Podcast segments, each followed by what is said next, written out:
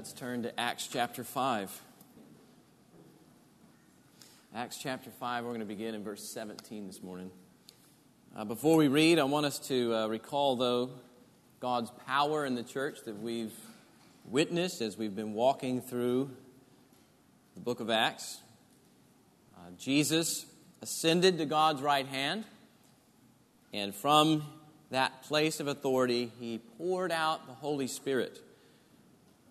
And the Spirit empowers the church with, with bold witness, with deep unity, uh, with some really impressive generosity, with even an awareness of God's holy presence in His assembly.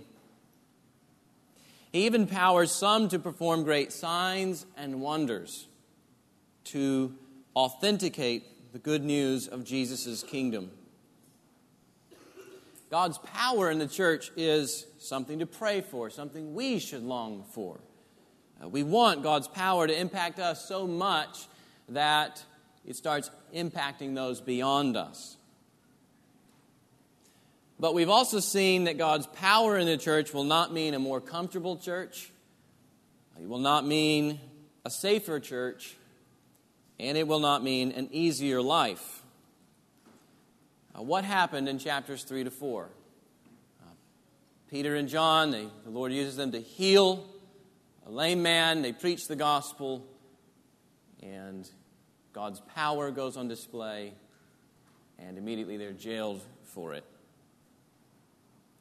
The same will happen in today's passage when, when God empowers his people to do great things for God, opposition will come persecution will come, suffering will come. Doing great things for God will lead to suffering. At the same time, we'll see today that the opposition cannot win. The power of God that provokes the world to persecute the church, that same power enables the church to persevere through the suffering so that the gospel continues to advance. The gospel will advance because God's purpose in the risen Christ to spread the gospel cannot fail. And that should encourage us to obey Jesus even when it is costly. So let's pick it up now in verse 17. We'll read to verse 32. I'll make some comments along the way, and then what I want to do is, is draw out four lessons from this passage. Uh, God's power, uh, we saw last time was impacting Jerusalem through the church. All kinds of Jews are leaving Judaism to follow Jesus, and the religious elite don't like it. Verse 17. But the high priest rose up, and all who were with him, that is, the party of the Sadducees, and filled with jealousy, they arrested the apostles and put them in the public prison. But during the night, an angel of the Lord opened the prison doors and brought them out and said, Go and stand in the temple and speak to the people all the words of this life. And when they heard this, they entered the temple at daybreak and began to, to teach. Stop there just for a minute. So God miraculously delivers the apostles. Now, we shouldn't think that He always delivers this way, or, or that when he chooses to deliver, to deliver this way, it'll, it'll happen in the same way. When we get to chapter 12 in Acts, God delivers Peter from prison, but James gets killed in prison. At other times, Christians stay in prison until they die. The point isn't to say that God will always deliver Christians when they suffer. The point is that God is making a statement about who's really in control here. And it's not the Jewish authorities. God is in control. If He wants them out, He's going to get them out. The Jewish authorities are actually the laughing stock here. Look at verse 21. Now, when the high priest came, and those who were with him, they called together the council all the synod of the people of Israel and sent to the prison to have them brought. But when the officers came, they didn't find them in the prison. And so they returned and reported, We found the prison securely locked and the guards standing at the doors, but when we opened them, we found no one inside. Now, when the captain of the temple and the chief priests heard these words, they were greatly perplexed about them, wondering what this would come to. And someone came and told them, Look, the men whom you put in prison are standing in the temple and teaching the people. Then the captain with the officers went and brought them, but not by force, for they were afraid of being stoned by the people. This is funny. Really funny. They, they go to the prison as if they're in control. We're going to show these apostles, only to find there's nobody there. And they're confused. You know, wasn't everybody in place? George, you didn't stand your post. They're worried this can't be good. Then you get some average Joe that comes from the temple area. Hey, you know those guys you put in prison? Yeah, they're preaching back in the temple. Then they're all scared of what's going to happen. We don't, we don't want the people to stone us. They bring them quietly back. Verse 27. when they had brought them, they set them before the council, and the high priest questioned them, saying, we strictly charge you not to teach in this name. Yet here you have filled Jerusalem with your teaching. And you intend to bring this man's blood upon us. But Peter and the apostles answered, We must obey God rather than men. The God of our fathers raised Jesus, whom you killed, by hanging him on a tree. God exalted him at his right hand as leader and Savior to give repentance to Israel and forgiveness of sins. And we are witnesses to these things, and so is the Holy Spirit, whom God has given to those who obey him.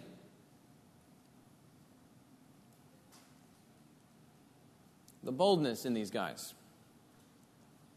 You intend to bring this man's blood upon us? Peter basically replies, Look, you're guilty. The man you killed is king, and you don't have the Holy Spirit. We do. Wow, this is Peter who just a couple of months before denied Jesus. But now the Spirit has made him bold to preach Christ. How easy it would have been just to skirt the issues. All right, all right, all right. Let's, let's just work out an agreement here, here, guys. We don't have to teach in the temple anymore. We can do it privately. No, he just flat out says we must obey God rather than men. We'll come back to that at the end. Verse 33 When they heard this, they were enraged and wanted to kill them. But a Pharisee in the council named Gamaliel, a teacher of the law held in honor by all the people, stood up and gave orders to put the men outside for a little while. And he said to them, Men of Israel, take care what you're about to do with these men. For before these days, Theudas rose up, claiming to be somebody, and a number of men, about 400, joined him. He was killed, and all who followed him were dispersed and came to nothing. And after him, Judas the Galilean rose up in the days of the census and drew away some of the people after him.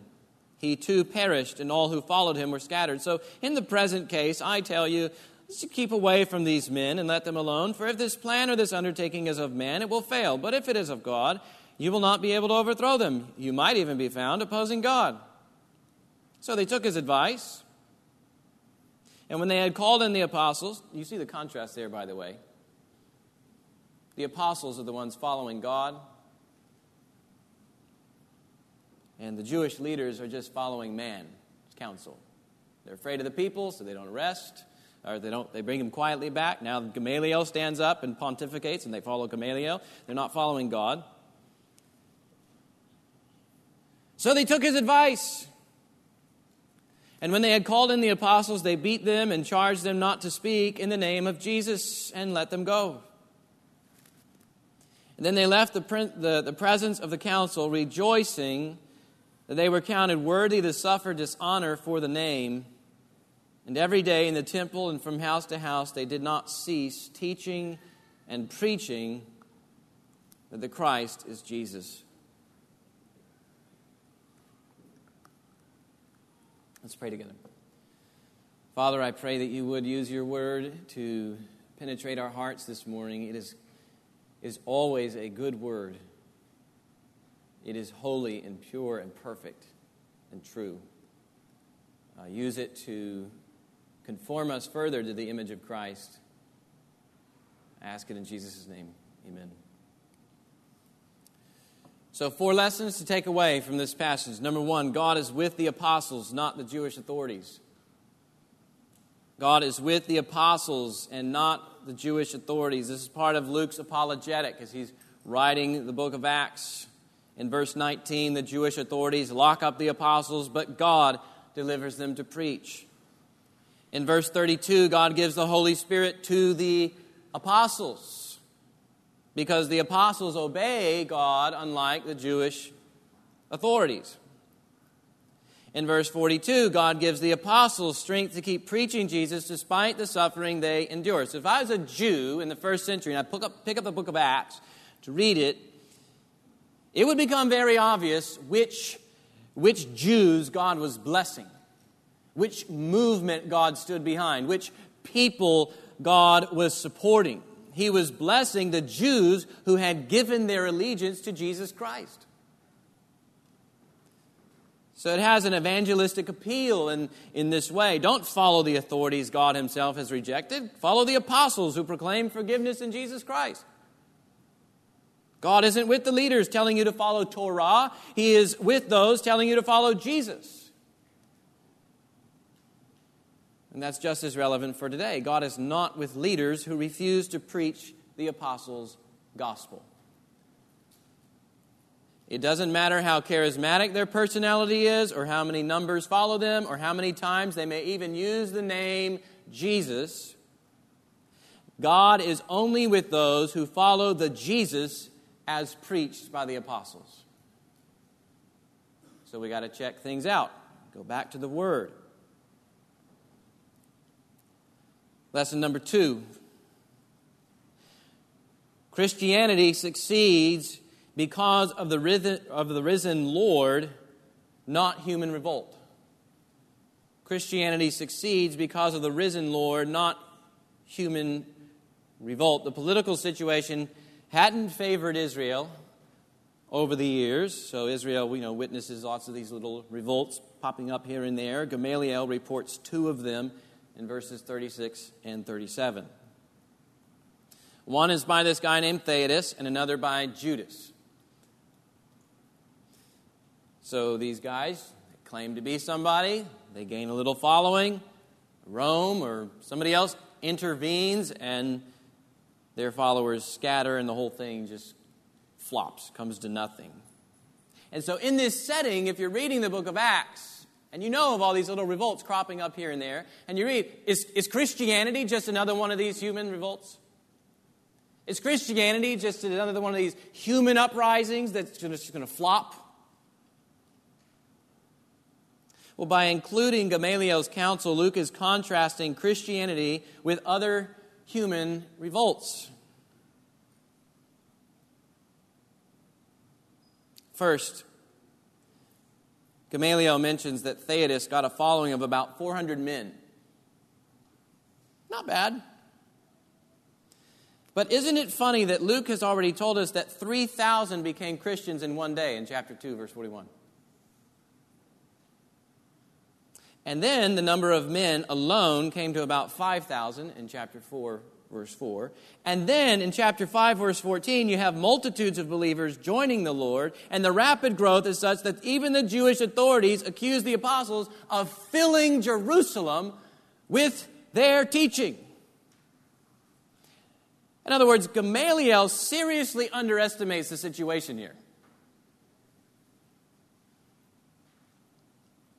Uh, something else he underestimates Theudas and Judas are both dead. Jesus is alive. He rose from the dead, never to die again, and that, that might be a factor to consider more seriously here. Of course, the Jewish authorities don't want to believe that, but as readers of Acts, you're kind of snickering in the background. Doesn't he know Jesus is alive? We know the truth. Jesus won't ever die, nor can anyone thwart his kingdom. Even as we've been reading, even the opposition to Jesus is already worked into God's sovereign plan to advance his kingdom. Isn't that what we saw in chapter 4, verse 28, where the rulers and the kings and the Gentiles and all the peoples of Israel were gathered against the Lord's anointed to do whatever your hand and your plan had predestined to take place? In other words, truly no opposition can stop the church. It's already included in God's plan to advance the gospel. Gamaliel also says that uh, when the followers of these other movements, when they were dispersed or, ca- or scattered, they, they came to nothing.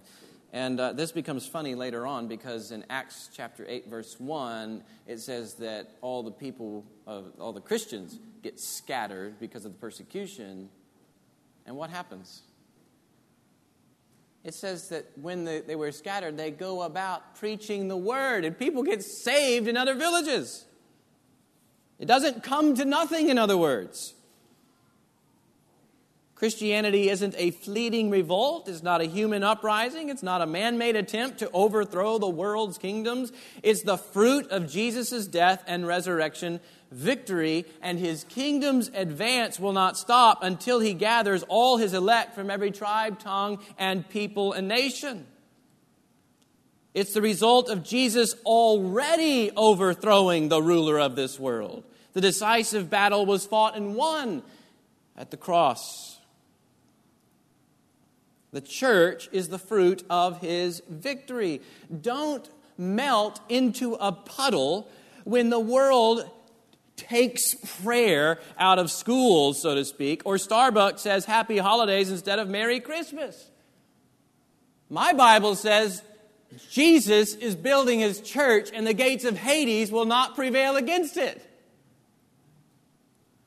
There's no reason to worry. We're talking about the risen king.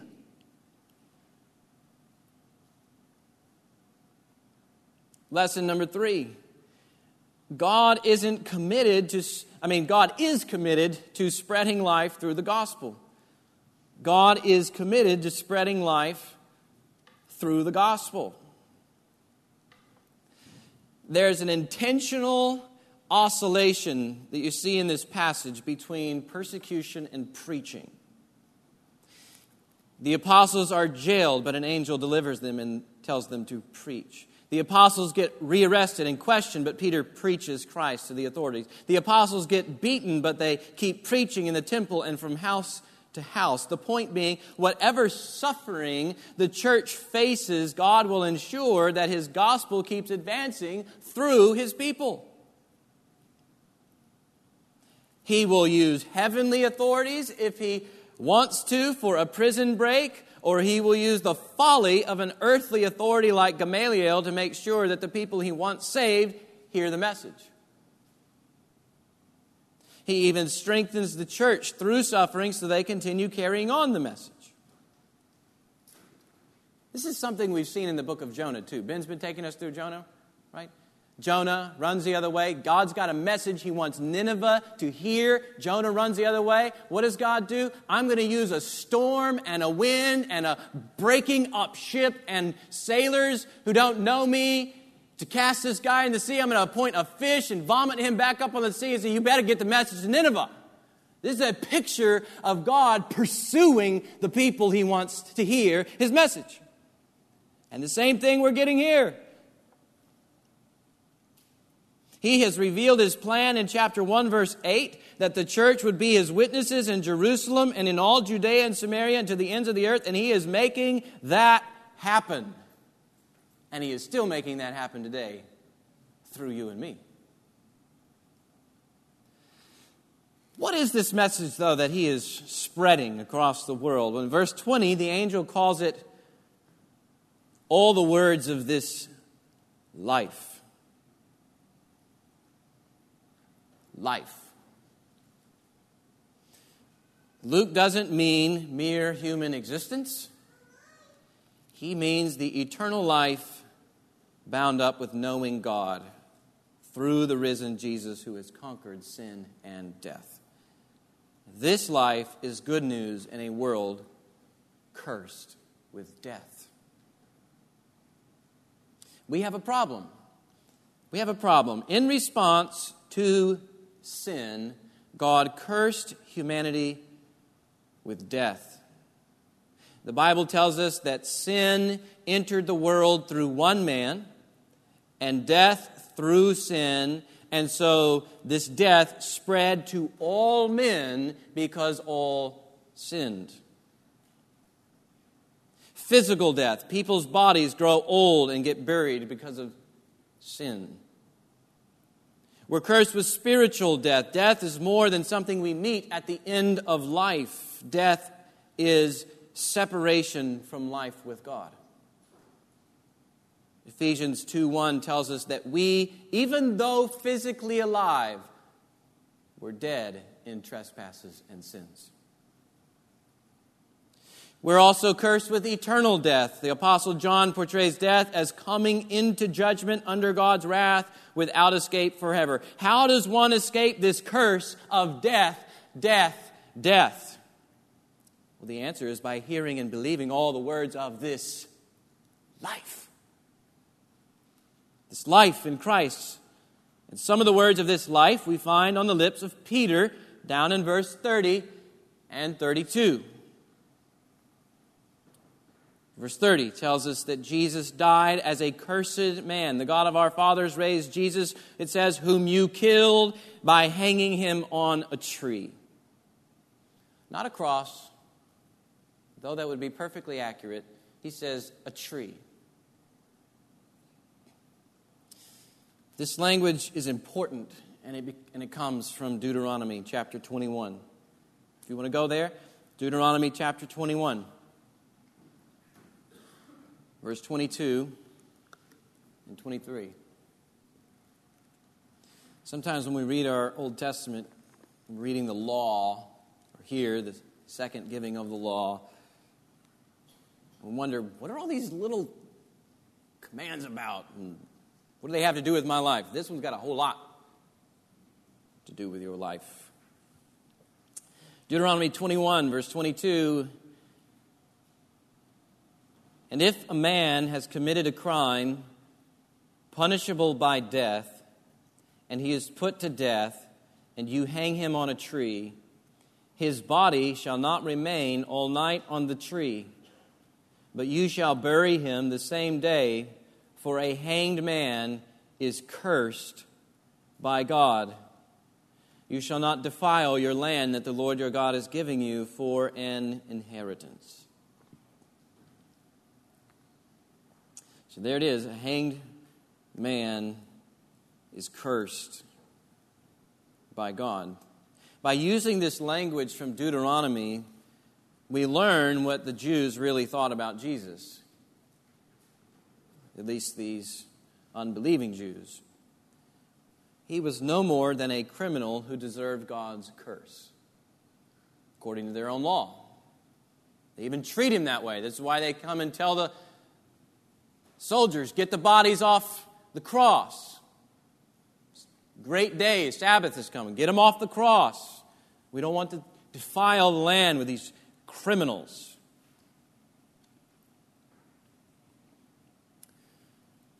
So they thought he is no more than a criminal who deserved God's curse. The truth, however, that we see here coming out as Peter's talking is that God exalted Jesus, which means God has a different opinion about Jesus, doesn't he?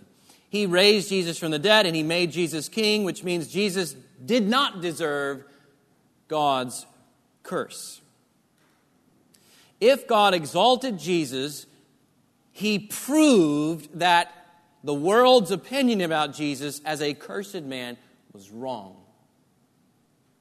Jesus was in the right, the world was in the wrong. But there's another element here we cannot miss. It wasn't simply that the Jewish authorities killed Jesus as a cursed criminal.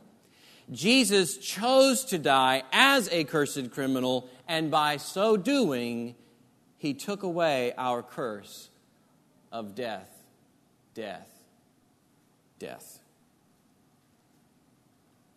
If you want to go to Galatians 3 with me, you can. Paul uses this same passage from Deuteronomy.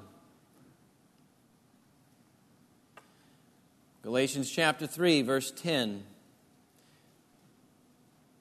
Paul says that those who, who fail to keep God's law are under God's curse. So, sinners. Who's a sinner in this room?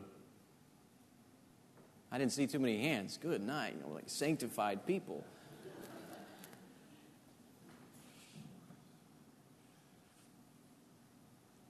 Sinners deserve the curse of death, death, death. But then Paul says in Galatians 3:13, Christ redeemed us from the curse of the law by becoming a curse for us, for it is written, cursed is everyone who is hanged on a tree. That's another it's a quotation from Deuteronomy. So let's put these texts together. The one who didn't deserve God's curse became a curse in our place. That's why Jesus died. He endured the curse of death, death, death that hung over us to save us. That's why Peter goes on to say in verse 32 of his little sermonette here that Jesus rose to give repentance and forgiveness of sins. Jesus can forgive our sins because he already bore the penalty for our sins. So if you reject that message, then you remain under death, death, death. But if you believe that message, well, God gives you life, life, life. You get the hope of resurrection, reconciliation to God, and an eternity in His blissful presence. And even before that day comes, when, when we see God face to face, Peter says, in verse 32 that he also gives the Holy Spirit to those who obey him. What does the Holy Spirit do according to John's Gospel? He gives life. He gives life, eternal life, which is to know God. So God is committed to spread this message of life to the world if God is committed to spreading this message of life to the world, then what should we give our lives to?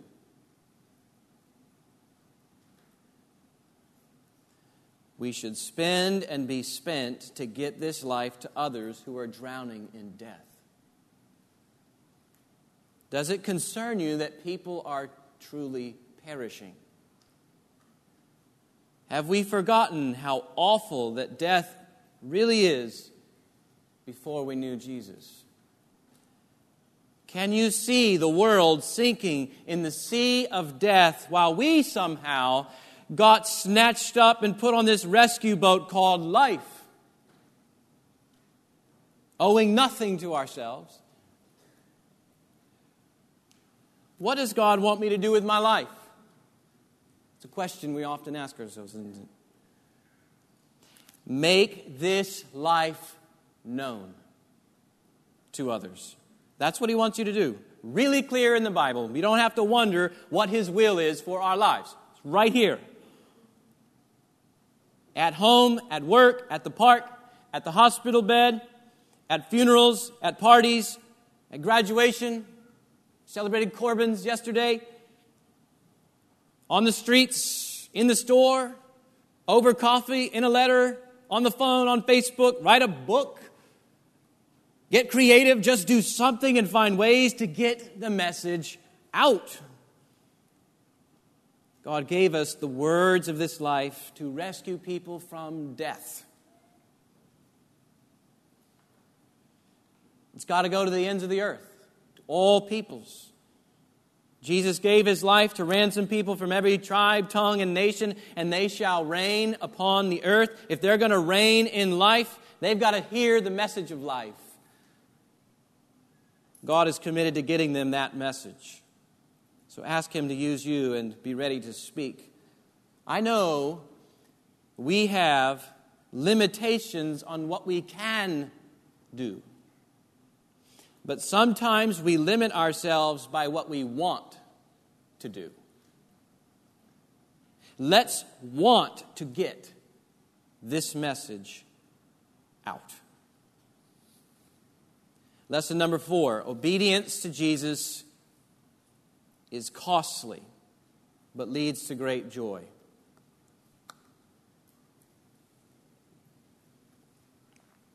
Obedience to Jesus is costly, but it leads to great joy.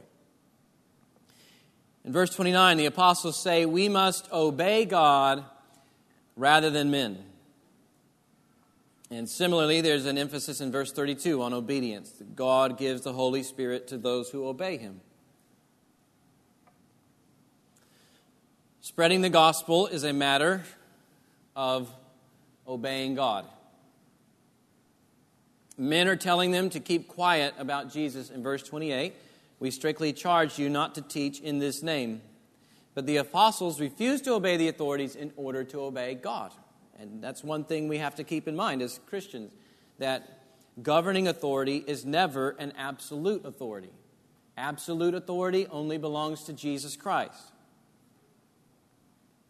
Romans 13 and 1 Peter 2, they, they teach us that the Christian should be subject to governing authorities and that even we should honor those who are in places of authority. But if those authorities demand that we live in ways contrary to Christ, we must disobey them in order to follow Christ. If any superior, I don't care if it's in the home or in the church or at the workplace or in court, if any superior demands that we affirm what Jesus would deny or deny what Jesus would affirm, we're not obligated to obey them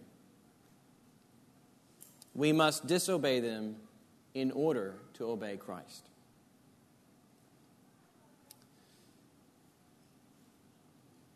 This is getting closer to home. Uh, a few months ago, I had a friend that worked for a major helicopter manufacturer in the area. He handed a fellow employee a book that he thought would help him with his depression. The book was written from a biblical perspective. That employee reported him to HR who then asked him to sign a statement that he would no longer impose his religious beliefs on fellow employees.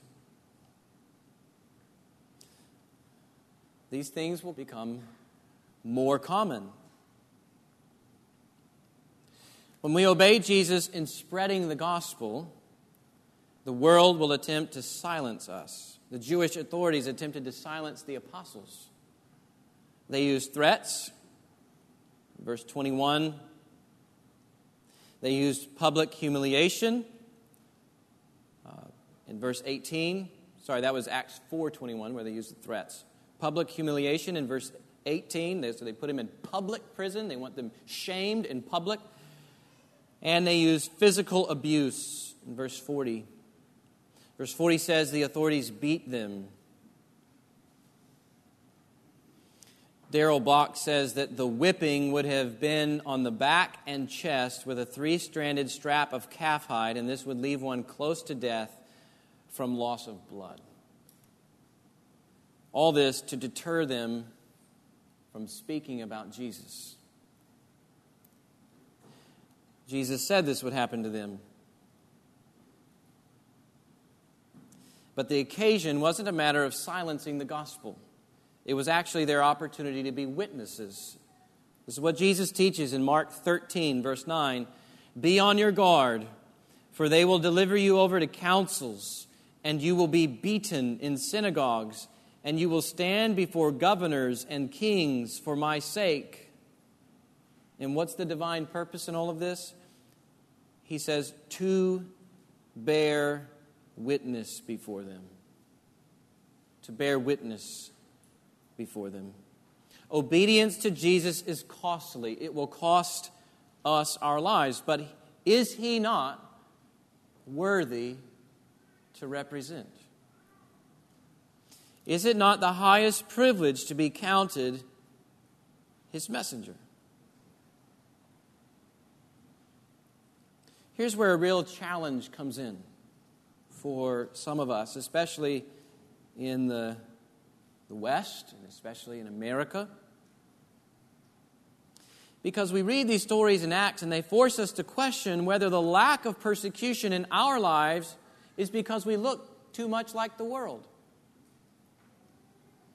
Is the world not persecuting us because we, they find no need to silence us? What reason does Satan have to silence those who never speak for Christ? Now, I want to be careful here. I'm not suggesting that all Christians will experience the same degree of persecution. We won't. Peter and John. Peter, J- Jesus had to clarify that for Peter and John in John 21. It also seems that God restrains severe forms of persecution in some parts of the world more than others at various times. The question isn't why are we not experiencing the same amount or the same kind of persecution others may be. You also shouldn't leave with a false sense of guilt for not experiencing persecution, yet many of you are being very faithful to the Lord. You are speaking for Him, and your day of persecution hasn't yet come. I'm also not suggesting that you leave and go out and actively pursue persecution. We pursue love and obedience to Christ, even when that love and obedience may bring persecution. But we don't pursue the persecution itself as if that's what really matters. Having said that, we can still ask whether the world finds no need to persecute us because we're too silent about Jesus already. Does the world not persecute us because we share the same passions and goals as the world anyway? The sufferings of these apostles for Christ's sake really force us to evaluate what's most precious to us. Is Jesus most precious, truly? Or is it our own lives, our own agendas, our own plans, our own sports teams, our own degrees, our own families, even? Do we share the apostles' passion in Acts 20, verse 24? This is Paul's passion. He says, The Holy Spirit testifies to me in every city that imprisonment and afflictions await me. But I do not account my life of any value, nor as precious to myself, if only I may finish my course and the ministry that I received from the Lord Jesus to testify to the gospel of the grace of God. I do not account my life of any value, nor as precious to myself, if only. That's a language of treasuring right there. I will give everything, if only. That's how we talk when we treasure something, isn't it? Anything. But I want us to ask the question is that treasure, if I could only, is it Jesus? He was that treasure for the apostles. Jesus' name was so precious to them that suffering for his name became reason to rejoice. You see this in chapter 5, verse 41. It says that they went out rejoicing that they were counted worthy to suffer dishonor for the name. You can't do that on your own. You've got to have the Holy Spirit. I want to take you just one place in 1 Peter 4, real quick. 1 Peter 4, very similar type of text. Where he says, uh, this is 1 Peter chapter 4, verse 13. Ah, let's start in verse 12. Chapter 4, verse 12. He says, Beloved, do not be surprised at the fiery trial when it comes upon you to test you, as though something strange were happening to you. But rejoice insofar as you share Christ's sufferings, that you may also rejoice and be glad when his glory is revealed. If you are insulted for the name of Christ, you are blessed because the Spirit of glory and of God rests upon you. There it is. This is how they're rejoicing in the midst of persecution. With bleeding backs, the Spirit of glory and of God rests upon them. So you can't do this on your own.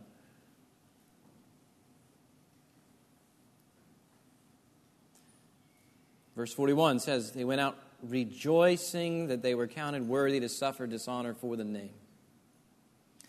Jesus said, Blessed are you when others revile you and persecute you and utter all kinds of evil against you falsely on my account. Rejoice and be glad, for your reward is great in heaven, for so they persecuted the prophets who were before you. I have to say how far removed I can be from this kind of heart disposition. I can grumble about the slightest things that inconvenience me, and they can have absolutely nothing to do with speaking for Jesus. Nothing. You spilled the milk on the counter again. Nothing to do with Jesus or suffering for righteousness' sake, and I'm grumbling. These guys just had their flesh ripped off their back, and they go out rejoicing.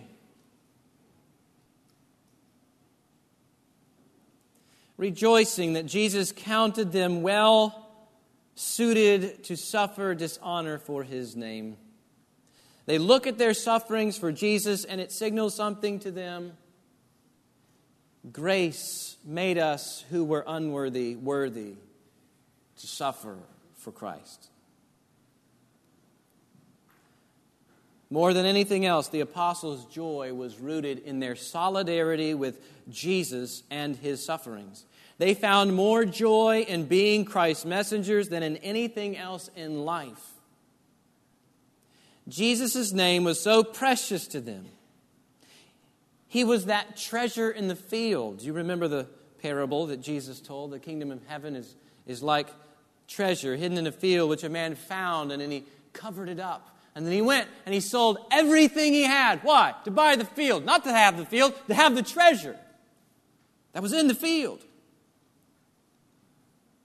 The apostles are willing to lose all they have comfortable days, reputation, jobs, the flesh off their backs if they can just have the treasure and share that treasure with others. It is the highest privilege to be counted among the King of heaven's servants. Oh, that we would find Jesus to be such a treasure in our own lives. When Jesus is treasured within, we will speak of his glory to others. When Jesus is treasured within, we will obey God at all costs. He is risen. He is glorious. He saved us. He's everything. He's not just a priority in life, He's everything. That's ultimately what the apostles' suffering is showing us here. Jesus is everything. He's more valuable than anything that this world can offer. As we come to the Lord's Supper this morning, let's consider once again the treasure that Jesus is. We're going to sing in a minute. We're going to sing together a song called The Lord is My Salvation. And while we're doing so, I want you just to consider how precious his death really is for us. Let us once again be amazed that, unworthy as we are, he has counted us worthy to sit at his table, not because of anything in us, but because of everything he has given to us. To serve in his kingdom and to spread his message of life to others. And then let's also pray that when suffering comes, as a result of our obedience to God, that we too might be able to rejoice in Jesus. Let's sing together.